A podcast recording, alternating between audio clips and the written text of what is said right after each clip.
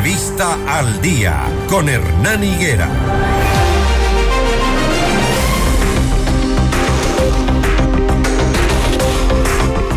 Muy bien, ahora tenemos al subsecretario de Competitividad del Ministerio de Turismo. ¿Cuáles son los planes de reactivación para este feriado de carnaval? Le preguntamos a Carlos Tapia, funcionario precisamente de ese ministerio. Buenos días, subsecretario.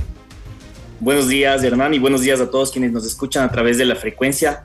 Eh, muchísimas gracias por la invitación, y en realidad los planes de reactivación y principalmente los planes para eh, invitar a la ciudadanía a disfrutar de este feriado se han venido implementando ya desde hace algunos meses atrás.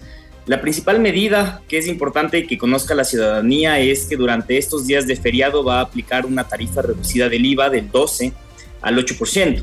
Esto quiere decir que los establecimientos turísticos formales que cuenten con su registro ante el Ministerio de Turismo durante estos cuatro días de asueto podrán eh, generar este descuento en la factura a sus clientes, ¿sí? ¿Cuáles son las actividades turísticas formales? Eh, alojamiento, alimentos y bebidas, transporte, intermediación y operación turística. Todos aquellos prestadores de servicios turísticos formales que durante estos cuatro días de feriado brinden los servicios podrán generar este descuento a la ciudadanía. Además, también estamos realizando campañas eh, nacionales para incentivar el turismo local y que de esta manera nosotros, los turistas nacionales, ¿no es cierto?, no seamos extranjeros de nuestra propia tierra, sino que más bien disfrutemos durante estos cuatro días de asueto todas las maravillas que tiene el país, su gastronomía y las principales fiestas, principalmente las importantes, como el Carnaval de Guaranda, el Carnaval de Ambato, que se preparan con mucha antelación para recibir a los turistas nacionales.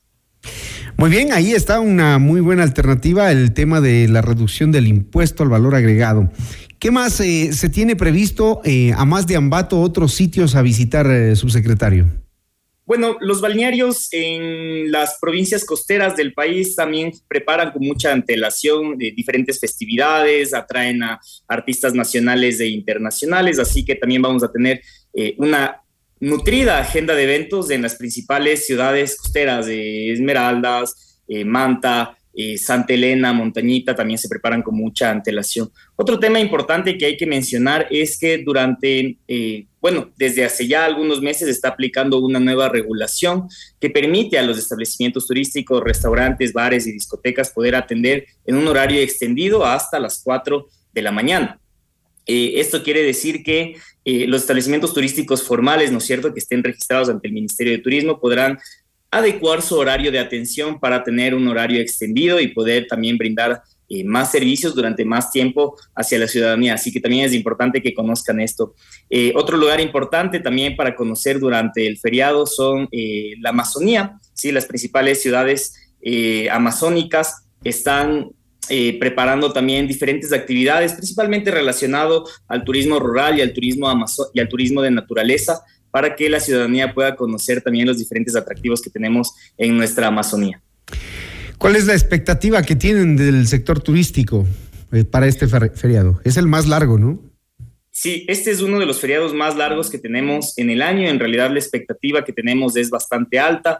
Nosotros eh, el año pasado identificamos que durante los días de feriado nacional se consumieron cerca de cuatrocientos ochenta millones de dólares.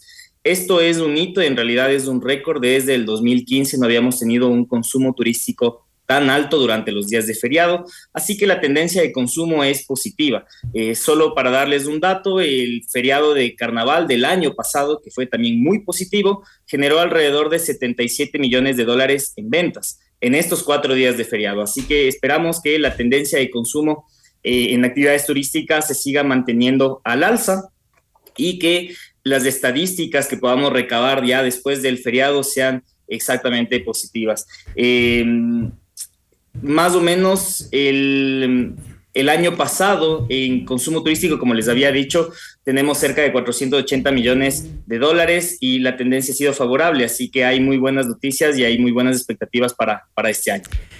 El tema de seguridad y vialidad es siempre una, un revés que le juega al turismo. Hacia la Amazonía está cerrada la vía eh, Napo-Sucumbíos, por ejemplo. Eh, hay problemas para llegar por la Loreto Coca.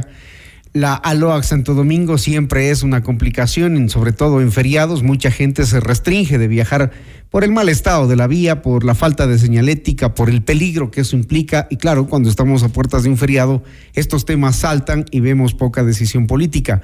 En fin, esos serán temas que se deberán seguir discutiendo mientras tomen decisiones, pero ya es una cuestión de cada ciudadano. El tema operativo, seguridad, eh, ¿cómo va a funcionar? Bueno, el día de hoy, justamente en la mañana, a las diez y treinta de la mañana, tenemos eh, la rueda de prensa en el C O E Nacional. Eh, sin embargo, es importante mencionarle a la ciudadanía que a través de un trabajo constantemente articulado con los diferentes organismos rectores de la seguridad, de la Policía Nacional, el E C U nueve once, la Secretaría de Riesgos, del Ministerio de Transporte, eh, preparamos eh, siempre operativos y contingentes para poder eh, sobrellevar cualquier eh, inconveniente que se pueda presentar durante el feriado. Eh, respecto a los temas de seguridad específicamente, nosotros con la Policía Nacional trabajamos de forma articulada en el desarrollo de mesas de seguridad nacionales y mesas de seguridad provinciales y cantonales. Esto con la finalidad de tomar en cuenta las diferentes características que requieren eh, los diferentes atractivos turísticos en temas de seguridad. Pero hay un proyecto muy interesante que estamos implementando junto con la Policía Nacional, que es la Policía Turística.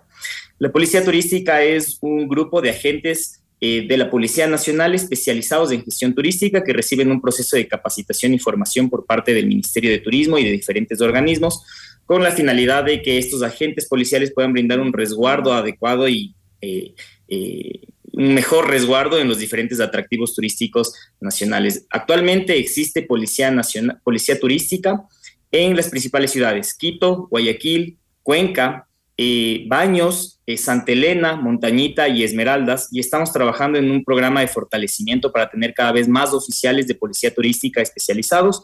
De hecho, en este marzo vamos a iniciar un nuevo programa de capacitación con alrededor de veinte o veinticinco funcionarios eh, de la Policía Nacional para seguir fortaleciendo este programa. Así que seguimos trabajando en estos procesos de fortalecimiento a la seguridad turística nacional. Muy bien, que el turismo salga fortalecido, señor subsecretario, durante estos cuatro días de descanso, de asueto en Carnaval. En este dos mil veintitrés, los días de descanso caen lunes veinte y martes veintiuno de febrero, más el sábado dieciocho y domingo diecinueve previos. Así que cuatro días seguidos de vacaciones. Que el sector turístico cumpla las expectativas de la reactivación. Muchísimas gracias eh, a Carlos Tapia, subsecretario de Competitividad del Ministerio de Turismo.